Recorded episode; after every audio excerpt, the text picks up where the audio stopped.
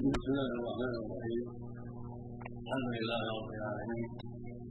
والصلاة والسلام على عبده ورسوله وخليله وأمينه على وحيه نبينا وإمامنا سيدنا محمد بن عبد الله وعلى آله وأصحابه ومن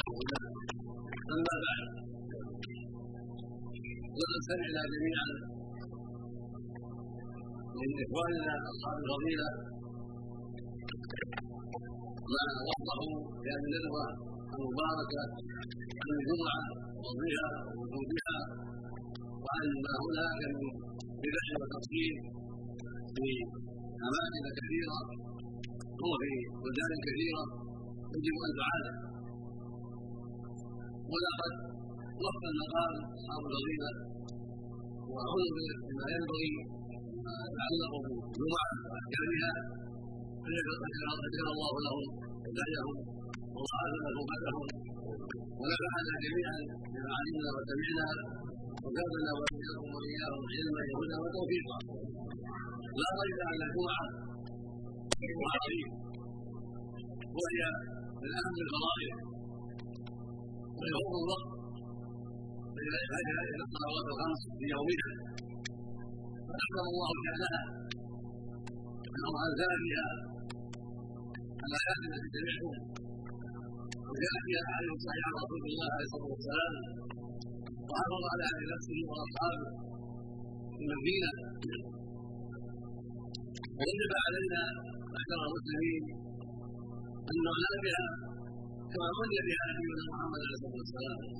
وعني بها أصحابه رضي الله عنهم وأرضاهم. وهي من اعظم شعائر الاسلام والمجتمع عظيم. يسمع به المسلمون ما؟ يذكرهم به الإمام وما يوجههم إليه إلى الخير وما يعلمهم فيه من الواجبات. وما ينهاهم عنه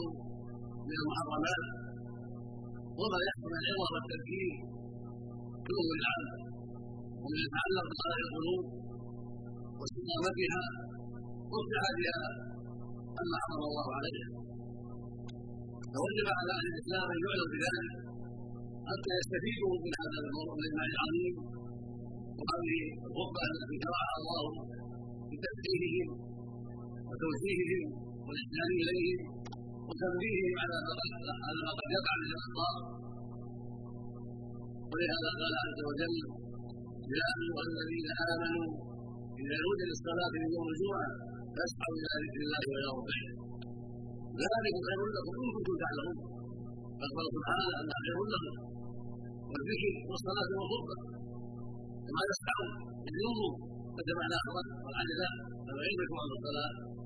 والسعي يطلق على المؤمن والمسلم ويطلق على على والمراد هنا المؤمن والسيد فاسعوا ان تنظروا وسيروا إلى الله وتوجهوا إلى ذلك. من غير عدل ولا عجل بل بالخشوع والطمأنينة والوقار. في الأخير الحديث الصحيح عنه عليه الصلاة والسلام؟ يقول عليه الصلاة والسلام اذا سمعتم رزقا فامشوا وعليكم السكينه والوقار كما اكرمتم فصلوا وما فاتكم فاعتوا جاء إلى الجمعة يسعى إليها اليوضا إليها والانسان إليها بالخشوع والطمأنينة والوقار. لحضورها القلب والمشاركه فيه الصلاة والذكر وسماع ما ينفع في أمر دينك ودنياك ثم بعد ذلك وجهه سبحانه إلى ما ينفعه في الدنيا والاخره فقال يقول لك الصلاه ان الأرض وتقول في الله وتقول الرزق وتدرك الخير واذكروا الله كثيرا اذا ذكركم أنواع البيع والشراء وأنواع الملذات وأنواع الحاجات العاجله لا تسالكم عن ذكر الله سبحانه وتعالى. فإذا قضيت الصلاة فانتشروا الأرض واذكروا من قول الله واذكروا الله كثيرا لعلكم من فلاح بذكر الله والقيام بامر الله فلا تبقى حاجات البدن على حاجات القلب والروح ولا تبقى حاجات القلب والروح على حاجات البدن والدنيا بل هذا وهذا المسلمون يقوم بهذا وهذا تارة بأمور الدنيا وحاجاته يعمل في زراعة مزرعته في دكانه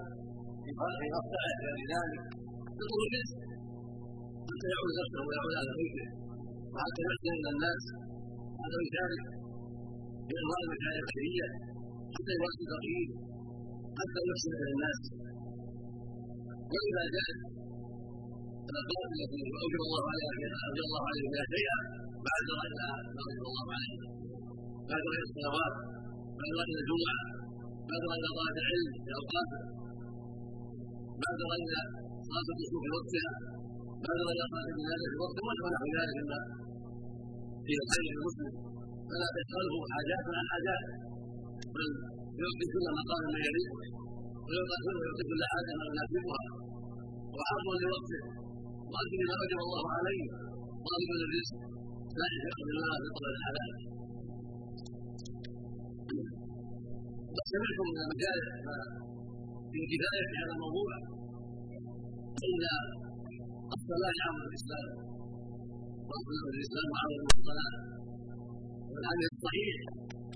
عليه الصلاة والسلام تلاقى يوما بين اصحابه قال من حفظها كانت له نورا سبحان درجات وقيامه ولكل في صلاه الجمعه ومن لم يحرم عليها تكون له لم يكن له نور ولا برهان إلا أجل وخشى يوم القيامه فرعون وهامان وقارون وسيدان هذا وعيد عظيم من حفظها فقام عليها حفظ وقد له نورا في الدنيا والآخرة وبرهانا ونجاه إلى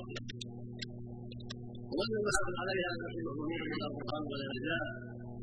واستغفر حتى لما كان فرعون وهامان وقارون وقوم من هذا بل يعم الصلوات الخمس والجمعه وصلاه الجمعه والجمعه ويعم اداءها في وقتها وكما شرع الله في الجماعه قال بعض أهل العلم إنما ذكر حشر مضيع الصلاة مع هؤلاء الكفره الذين هم دعاة الكفر ومسائل الكفر تحذيرا من هذا الأمر. وتنفيرا منه. تنفيرا من ضاعه الصلاة. وتحذيرا من ذلك. حتى لا يستكبر المسلم بهؤلاء لأنه إذا ضيعها بسبب الرياسة والظلم فقد تابع فرعون والعياذ بالله. الله يوسف ورياسة. حتى قال وبقى وقال ان ربكم وصل إلى النار. فلا ينبغي المؤمن أن يشبه بهذا الضعيف الظالم الكافر فإذا شبه به وسجن برياسته حتى اوجب الله عليه اجرا عظيما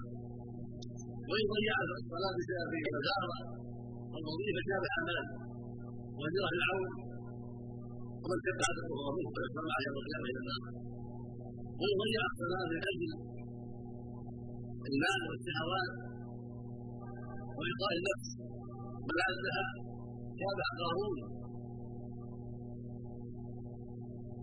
هي بني إسرائيل